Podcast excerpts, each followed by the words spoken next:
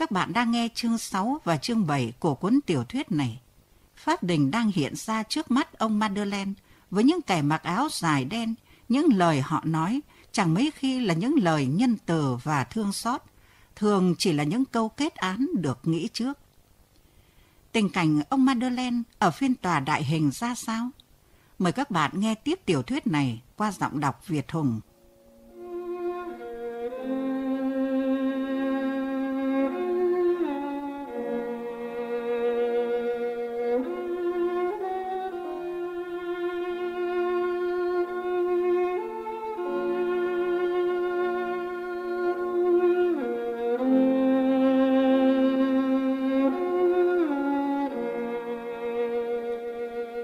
Cái trò số mệnh bày ra khiến ông hoang mang cả tâm trí, gần như phát điên lên.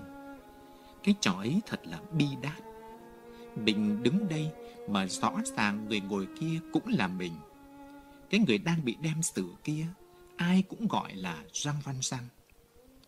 Trước mắt ông là một cảnh tượng lạ lùng khó nói. Hình như đó là một màn kịch diễn lại cái phút ghê tởm nhất của đời ông. Mọi thứ đều y như thế, cũng cảnh bày biện như vậy, cũng vào giờ đêm như vậy, cũng gần bấy nhiêu bộ mặt quan tòa, lính tráng, công chúng. Chỉ có cây thánh giá trên đầu ông chánh án là khác xưa, vì thuở ấy các tòa án chưa có thánh giá. Hồi ấy, khi người ta xử ông, Chúa trời vắng mặt. Đằng sau có một cây ghế, ông ngồi phịch xuống, kinh hoàng vì nghĩ rằng người ta có thể trông thấy mình. Ngồi yên rồi, nhờ có chồng hồ sơ trên bàn thẩm phán, ông giấu được mặt mình và có thể nhìn khắp gian phòng không sợ ai trông thấy cả. Dần dần, ông định thần lại và trở về với thực tế xung quanh. Một lúc lâu, ông mới bình tĩnh để nghe rõ được mọi việc. Trong số các hội thẩm ấy có ông Bamataboa. Ông đưa mắt tìm Javert nhưng không thấy. Hàng ghế của các người làm chứng lấp sau cái bàn của viên lục sự. Vả lại, như trên đã nói, trong phòng đèn thắp không được sáng. Lúc ông mới vào, luật sư của bị cáo vừa cãi xong. Ai nấy đương hết sức chú ý theo dõi việc xét xử ấy đã kéo dài 3 tiếng đồng hồ rồi. Trong 3 tiếng đồng hồ ấy, tội trạng người kia dần dần hiện ra có cơ sở. Và người đi xem nhận thấy gánh nặng của cái vẻ thật ghê gớm ấy dần dần đè bẹp một con người, một tên vô danh, một hạng người khốn nạn, hoàn toàn ngớ ngẩn hoặc là hết sức tinh khôn. Người ấy, như ta đã biết, là một tên lang thang bị bắt tại một cánh đồng, tay còn cầm một cành táo có quả chín, bẻ cây táo trong vườn gần đấy gọi là vườn Pierron. Người ấy là ai thế? Một cuộc điều tra được mở ra, chứng tá vừa công khai xong. Ý kiến mọi người thống nhất, cuộc thảo luận đã làm lóe nhiều ánh sáng. Người ta buộc tội như sau: chúng ta đưa ra đây không phải chỉ là một tên ăn cắp hoa quả, một tên trộm vặt, mà chúng ta đã bắt được một thằng cường đạo, một đứa trốn án quản thúc, một tên khổ sai đi đầy, một kẻ gian ác tối nguy hiểm, một thằng lưu manh tên là Jean Valjean mà pháp luật truy nã từ lâu. Tên này cách đây 8 năm, khi ra khỏi nhà tù Toulon, đã phạm tội cướp đường có khí giới, chặn lấy tiền của một đứa bé tên là thằng bé Gervais. Tội này trong hình luật điều thứ 383 có ghi rõ: tòa sẽ truy tố sau, khi nào có đủ bằng chứng về lý lịch của nó lại vừa phạm tội ăn trộm, thế là tái phạm. Xin hãy kết án nó về cái tội mới, còn cái tội cũ sẽ xin xử sau. Nghe bị buộc tội như thế, lại thấy các chứng tá đều khai như nhau. Bị cáo ngạc nhiên lắm. Khi thì hắn hoa tay lắc đầu, ra hiệu là không phải. Khi thì hắn chỉ nhìn lên trần nhà. Hắn nói năng khó nhọc, trả lời lúng túng, nhưng từ đầu đến chân cả người hắn đều chối cãi tất cả. Hắn như một thằng ngốc nghếch đứng trước cả một đoàn người khôn ngoan xếp thành thế trận tấn công hắn, và như một kẻ xa lạ đứng giữa một xã hội đang túm bắt hắn. Mà câu chuyện đối với hắn rồi đây có phải là vừa đâu. Mỗi lúc lại thêm chứng cớ. Hắn lo lắm, nhưng mọi người lại còn lo hơn khi thấy lời buộc tội kinh khủng đè nặng lên đầu hắn. Ngoài tội đi đầy, không chừng lại đến tội tử hình, nếu lý lịch được chứng minh và nếu việc ăn cướp thằng bé Gervais lại bị kết án chồng thêm lên nữa. Người đó là thứ người gì? Cái lầm lì của nó là nghĩa làm sao? Ngu ngốc thật hay là xảo trá? Nó hiểu quá đi rồi, hay là nó không hiểu gì cả? Quần chúng ngồi xem không ai đồng ý với ai, bọn quan tòa cũng không nhất trí. Trong vụ án này có phần ly kỳ mà cũng có phần làm cho người ta kinh hoàng. Tấn bi kịch không những ảm đạm mà còn có gì tăm tối nữa. Người biện hộ cãi cũng khéo. Thứ tiếng địa phương ông ta nói một thời gian khá lâu đã làm nên ngôn ngữ hùng biện của tòa án mà giới luật sư đâu cũng dùng. Loại ngôn ngữ ấy ngày nay đã thành cổ điển và chỉ nghe thấy ở cửa miệng các luật sư công tố viên. Nó thích hợp với các ngài vì nó kêu, nó nghiêm trang và oai vệ. Trong ngôn ngữ ấy, chồng được gọi là phu, vợ là phụ.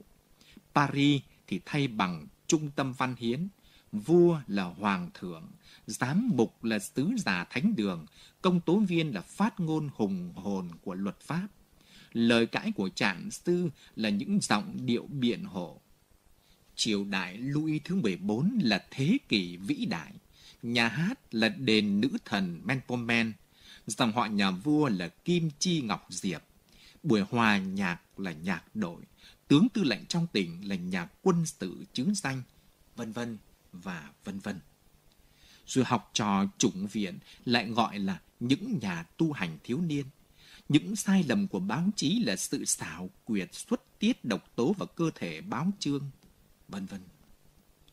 Luật sư ấy bắt đầu bằng việc giải thích việc ăn trộm táo. Dùng lời văn hoa Mỹ mà nói chuyện ăn trộm kể cũng khó đấy. Nhưng phải nhớ rằng ông Bossuet ngày xưa trong bài văn tế có lần phải nhắc đến con gà mái mà còn nói lên được những lời châu ngọc nữa là. Luật sư giải bày rằng việc ăn trộm táo không bằng cứ đích xác. Khách hàng của ông mà ông cứ nhất định gọi là Champmathieu, có ai trông thấy hắn trèo tường bẻ cây cối đâu. Người ta bắt được hắn tay cầm cành táo mà ông ta thích gọi là nhánh hơn, nhưng hắn nói là thấy rớt ở dưới đất nên nhặt lấy mà thôi. Lấy gì làm bằng mà bảo hắn khai man? Chắc chắn là có kẻ trèo tường bẻ táo thấy động thì vứt lại đó. Chắc chắn là có kẻ ăn trộm. Nhưng lấy gì làm bằng mà bảo đứa ăn trộm đó là Champmathieu? Chỉ có một điều, cái tư cách là khổ sai về. Luật sư phải nhận là khó chối vì chứng cứ rành rành. Bị cáo có ở Faverolles, bị cáo làm nghề xén cây. Cái tên Champmathieu rất có thể do chữ Champmathieu mà ra. Những điều ấy đều đúng cả. Sau nữa, có 4 người là chứng đều nhận ngay được hắn và quả quyết Champmathieu là tên tù khổ sai Jean Valjean. Để chống lại những điều tố cáo ấy, những chứng cớ ấy, luật sư chỉ còn biết dựa vào lời chối cãi của khách hàng mình, lời phủ nhận có lợi cho mình. Nhưng giả thử hắn chính là Jean Valjean thật, thì cái đó có phải là bằng chứng hắn ăn trộm táo không? Nói hắn ta ăn trộm táo chỉ là một mối nghi ngờ, không phải là một chứng cứ hẳn hoi. Đành rằng bị cáo đã dùng một phương pháp tự bào chữa tồi. Điều này trạng sư biện hộ cũng phải thật thà công nhận như thế. Đó là cách khăng khăng chối cãi tất cả, nhất định mình không ăn trộm, mình không là tù khổ sai. Luật sư có khuyên lão ta nên thú nhận mình là tù khổ sai đi, thì có thể là có lợi hơn, và chắc chắn là sẽ được tòa án thương tình và rộng lượng. Nhưng bị cáo nhất định chối, nghĩ rằng có thể tránh được tất cả nếu không thú nhận gì hết. Thật là sai lầm, nhưng phải chăng cũng nên lưu ý đến việc lão ta ít thông minh. Lão ta rõ ràng là ngu đần. Bao nhiêu năm đầy đọa trong tù, bao nhiêu khổ sở ngoài tù đã làm cho lão ta bộ người đi, vân vân. Lão ta tự bào chữa một cách vụng về. Có phải đó là lẽ để kết tội lão ta không? Còn vụ thằng Gervais thì trạng sư chẳng phải bàn cãi đến vì chẳng dính líu gì đến đây cả. Luật sư kết luận, xin tòa hễ nhận đích hắn là Jean Valjean thì chỉ áp dụng luật vi cảnh đối với kẻ vi phạm án quản thúc, chứ đừng khép vào tội ghê gớm của người tù khổ sai tái phạm. Công tố viên đáp lại lời biện hộ, lời lẽ kịch liệt mà vẫn văn hoa. Các ông công tố bao giờ mà chả thế. Ông tỏ lời khen ngợi đức tính trung thực của luật sư và khai thác tính trung thực ấy một cách tài tình. Chỗ nào mà luật sư chịu nhượng bộ là ông ta nhằm vào đấy để đánh vào bị cáo. Luật sư có vẻ công nhận bị cáo là Jean Valjean. Công tố viên ghim lấy điều ấy, cho là một việc quả nhiên. Người ấy đích là Jean Valjean. Điểm này như thế coi là đã xác định và được dùng làm căn cứ buộc tội, không còn chối cãi lôi thôi gì nữa. Đến đây, ông đi ngược lên nguồn gốc và nguyên nhân của việc phạm tội và lên giọng hùng hổ kết án trường phái lãng mạn và vô luận lý. Trường phái này hồi ấy mới ra đời và được các nhà phê bình của hai tờ Lá Cờ và Nhật Báo mệnh danh là trường phái quỷ sứ. Ông đổ cho ảnh hưởng của thứ văn chương xấu xa ấy. Không hẳn là đổ bừa. Cái tội đã gây ra vụ trộm của tên Champmathieu, hay nói đúng hơn là của Jean Valjean. Xong chàng khái luận ấy, ông mới nói đến Jean Valjean thật sự. Jean Valjean là người thế nào? Ông mô tả Jean Valjean, hắn là một con quỷ sứ mà địa ngục đã khạc ra, vân vân. Cách mô tả này có mẫu mực trong cách kể của Théramène.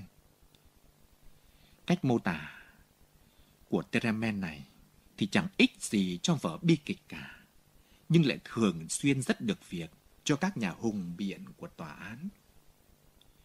Cử tọa và hội thẩm viên rùng mình. Mô tả xong, ông lại tiếp theo cái đà hùng biện đáng để cho ngày hôm sau tờ Công báo địa phương hết lời ca ngợi. Chính cái tên như thế, vân vân, vừa là lưu manh, vừa là hành khất, vô nghề nghiệp, vân vân. Cái tên đã quen với những hành động tội lỗi của đời cũ, lại sống mấy mươi năm trong tù mà chẳng sửa chữa được gì. Chứng cứ là việc chặn đường ăn cướp thằng bé Gervais, vân vân. Chính cái tên như thế bị bắt quả tang ăn trộm trên đường cái. Cái chỗ hắn trèo tường có mấy bước, trên tay còn giữ vật vừa ăn trộm xong, mà còn dám chối cả quả tang, chối việc ăn trộm, chối việc trèo tường, chối tất cả, chối đến cả tên họ, cả lý lịch. Ngoài hàng trăm chứng cớ mà chúng tôi không nhắc lại làm gì, có 4 người đã nhận mặt y. Ông Javert, thanh tra cảnh sát đáng tin cậy, và 3 tên trước kia là bạn tù của y, những tên tù khổ sai, Brevet, Sommelier và Uspai. Trước sự nhất trí mãnh liệt ấy, y chống chế như thế nào? Y chỉ có chối. Thật là đồ ly lợm, thưa các ngài hội thẩm, yêu cầu các ngài cầm cất nảy mực, vân vân. Trong khi ông công tố nói thì bị cáo ngồi nghe, miệng cứ há hốc ra, như vừa ngạc nhiên vừa có vẻ thán phục. Hắn lấy làm lạ lùng, sao lại có người ăn nói được như thế? Thỉnh thoảng, khi lời buộc tội đến chỗ hăng hái nhất, những chỗ lời hùng biện không thể kìm hãm nổi đã nổ thành một tràng những tính từ thoá mạ đổ xuống đầu bị cáo như một cơn bão táp. Hắn chỉ biết thong thả lắc đầu từ trái sang phải, rồi lại từ phải sang trái. Đó là cử chỉ minh oan buồn rầu và lặng lẽ của hắn từ lúc bắt đầu xử đến giờ. 2-3 lần khán giả ngồi gần nhất nghe hắn nói nho nhỏ, rõ ràng không hỏi ông Ba Lu là như thế đó. Ông công tố lưu ý ban hội thẩm rằng dáng điệu ngớ ngẩn của hắn là dáng điệu có tính toán trước. Nó chứng tỏ không phải là sự ngu ngốc mà là sự tinh khôn ranh mãnh, thói quen lừa gạt pháp luật. Chính cái dáng điệu ấy đã bóc trần bản chất xấu xa nhất của tên này. Ông kết luận, tách vụ cướp thằng bé Gervais để lại sau, rồi đòi xử thật nghiêm khắc. Người ta còn nhớ, đó là án khổ sai chung thân. Luật sư biện hộ đứng dậy, bắt đầu khen ông công tố về những lời châu ngọc của ngài, rồi mới cố chống đỡ thêm những lý lẽ nghe chừng đuối dần, chỗ tựa lung lay lắm. Đã đến lúc kết thúc cuộc tranh cãi, ông chánh án gọi bị cáo đứng dậy và theo thủ tục hỏi: Anh còn muốn nói thêm điều gì để bào chữa cho anh nữa không? Hắn đứng sững như không nghe thấy gì, hai tay cứ mân mê cái mũ vải bẩn thỉu đến ghê tởm. Ông chánh án lại nhắc câu hỏi một lần nữa. Lần này hắn nghe rõ, hình như hắn đã hiểu. Hắn có cái cử chỉ một người vừa bình tĩnh dậy. Hắn đưa mắt nhìn chung quanh một lượt, nhìn đám đông, nhìn bọn sen đầm, nhìn ông luật sư biện hộ, những ông hội thẩm, các quan tòa. Hắn để nắm tay to tướng lên chỗ vành gỗ trước mặt, nhìn quanh một lượt nữa, rồi bỗng nhiên nhìn thẳng vào ông công tố, cất tiếng nói. Người ta có cảm tưởng là một hỏa sơn phun lửa. Hình như bao nhiêu lời nói đều muốn xô cả ra ngoài miệng một lúc, lùng cùng, dồn dập, xô đẩy nhau lẫn lộn. Hắn nói, tôi xin nói như thế này, rằng tôi trước làm nghề chữa xe ở Paris, chính ngay ở hiệu ông Ba Lu. Công việc nặng nhọc lắm. Cái nghề chữa xe bao giờ cũng phải làm ở ngoài trời, trong sân. Chủ tốt mới cho làm trong nhà trại, có bao giờ được ở trong xưởng cửa ngõ tử tế. Vì cần phải có chỗ rộng các ông à. Mùa đông rét quá, phải đập vào cánh tay cho đỡ cắm. Nhưng mà chủ không muốn thế, bảo rằng mất thời giờ. Cầm, nắn sắt trong lúc giá đóng ngay trong kẽ đá lát sân khổ lắm. Làm nghề ấy, nó chóng già người đi. Chưa đến tuổi đã lụ khụ như ông lão rồi. Đến 40 tuổi là kiệt sức. Tôi thì tôi đã 53, nhiều gian truân lắm. Mà bọn thợ thuyền thì tai ác lắm. Thế ai già yếu thì động một tí chúng gọi là con cốc già, con bò già. Tôi chỉ còn kiếm được mỗi ngày 30 xu. Họ cố tình trả công rẻ mạt. Họ lấy nê là mình già yếu mà. Tôi đã vậy. Trước kia, tôi lại còn đứa con gái làm nghề thợ giặt ở bến sông. Nó cũng kiếm phần nó được một ít. Cả hai cha con ngày ấy làm ăn cũng tiệm đủ. Nó làm cũng cực nhọc lắm. Suốt ngày ngâm nửa mình trong bể giặt. Trời mưa, trời tuyết, gió bấc vun vút vào mặt như cắt thịt. Cũng mặc. Trời lạnh, nước đóng thành băng. Cũng phải giặt. Lắm khách, không có nhiều quần áo. Đưa giặt chờ phải lấy ngay. Nếu không làm thì mất khách. Gỗ ván ghép chẳng ra sao, để nước rỉ ra khắp chỗ. Áo quần ướt ngoài ướt trong tất cả. Rét đến thấu xương. Con bé nó cũng có làm ở nhà giặt con đỏ. Ở đấy có vòi nước nên phải dầm vào bể. Mở vòi là giặt, rồi quay ra sau lưng mà sát. Làm việc chỗ kín nên ít lạnh hơn. Nhưng lại có hơi nước nóng cũng đáng sợ, vì nó xông lên hại mắt lắm. Làm đến 7 giờ tối mới được về. Nhọc mệt lắm, phải đi nằm ngay. Chồng nó lại còn đánh đập nữa chứ. Nó chết mất rồi. Chúng tôi chẳng biết gì là sung sướng cả. Ôi, thật là một con bé đảm đang. Không đi hội hè nhảy nhót bao giờ. Ngoan ngoãn dễ bảo. Tôi nhớ có một ngày thứ ba béo. Nó đi ngủ lúc 8 giờ. Thế đấy. Tôi nói thật đấy. Các ông cứ hỏi mà xem.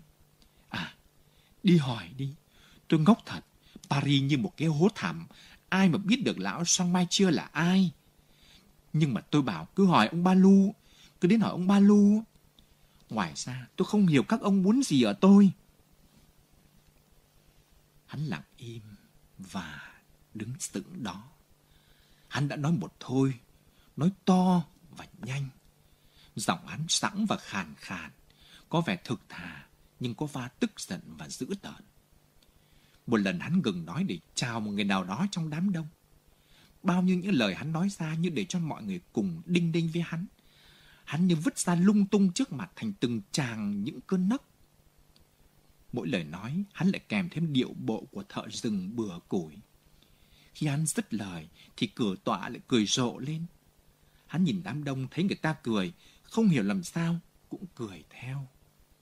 Thật là quái gở. Ông chánh án vốn là người có ý tứ và tốt bụng bèn lên tiếng. Ông nhắc các ông hội thẩm rằng cái ông Ba Lu, chủ nhà hàng chữa xe mà bị cáo khai là đã làm công ở đó, có khai ra cũng vô ích vì hắn đã vỡ nợ và bỏ đi, không biết nay ở đâu rồi. Quay về phía bị cáo, ông khuyên hắn nghe cho kỹ điều ông sắp nói, rồi tiếp. Anh đang ở với cái cảnh ngộ cần phải suy nghĩ cho chín. Anh đang bị nghi có nhiều tội có thể bị án nặng lắm đó. Bị cáo, vì anh mà tôi hỏi lại anh một lần cuối cùng. Anh phải phân giải rõ ràng hai điều này. Thứ nhất, anh có trèo tường vào trong trại Pierron bẻ cành và ăn trộm táo, nghĩa là phạm tội ăn trộm có trèo tường, có hay không?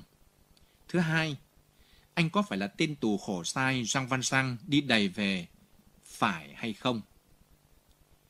Bị cáo lắc đầu có vẻ tự tin, như đã thực hiểu và biết là mình phải trả lời như thế nào. Hắn há miệng quay về phía ông chánh án và nói. Trước hết... Rồi hắn nhìn cái mũ, nhìn cái trần nhà và lặng im. Ông công tố giọng nghiêm khắc. Bị cáo, coi chừng đấy. Anh không trả lời gì vào câu hỏi người ta hỏi anh. Lúng túng thế là gian rồi. Đích anh không phải là tên Champmathieu, mà là tên tù khổ sai Jean Valjean. Trước còn đội tên Champmathieu và họ đằng mẹ nữa. Anh đã đến đất Auvergne. Anh sinh ra ở Faverolles và làm nghề xén cây ở đấy. Đích là anh đã trèo tường ăn trộm táo chín ở trong trại Pierron.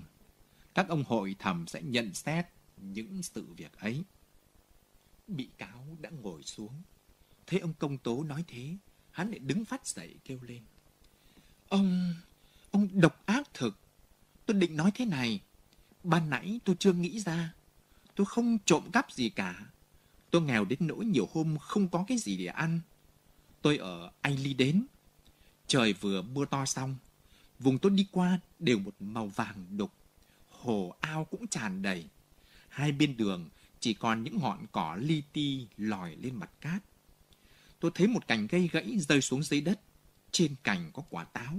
Tôi nhặt lên. Có ngờ nó lại mang tai vạ đến cho mình đâu. Đã 3 tháng nay tôi bị giam và bị người ta dằn vặt đủ điều.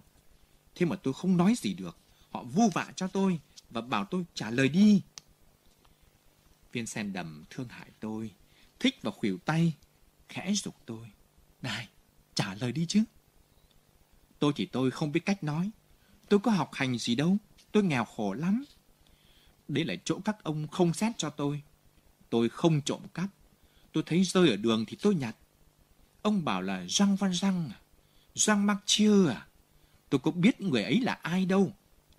Đấy là bọn nhà quê. Tôi làm công cho ông Ba Lu ở phố nhà thương. Tôi tên là Champmathieu. Các ông biết được cả chỗ tôi sinh, kể cũng tài thật. Chính tôi cũng không biết.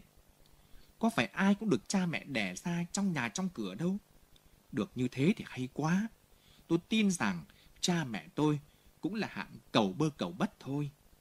Thật ra thì tôi cũng chả biết. Lúc bé người ta gọi tôi là bé, giờ người ta gọi tôi là lão. Tên cúng cơm của tôi là thế đó. Các ông muốn cho việc ấy ra thế nào thì mặc ý.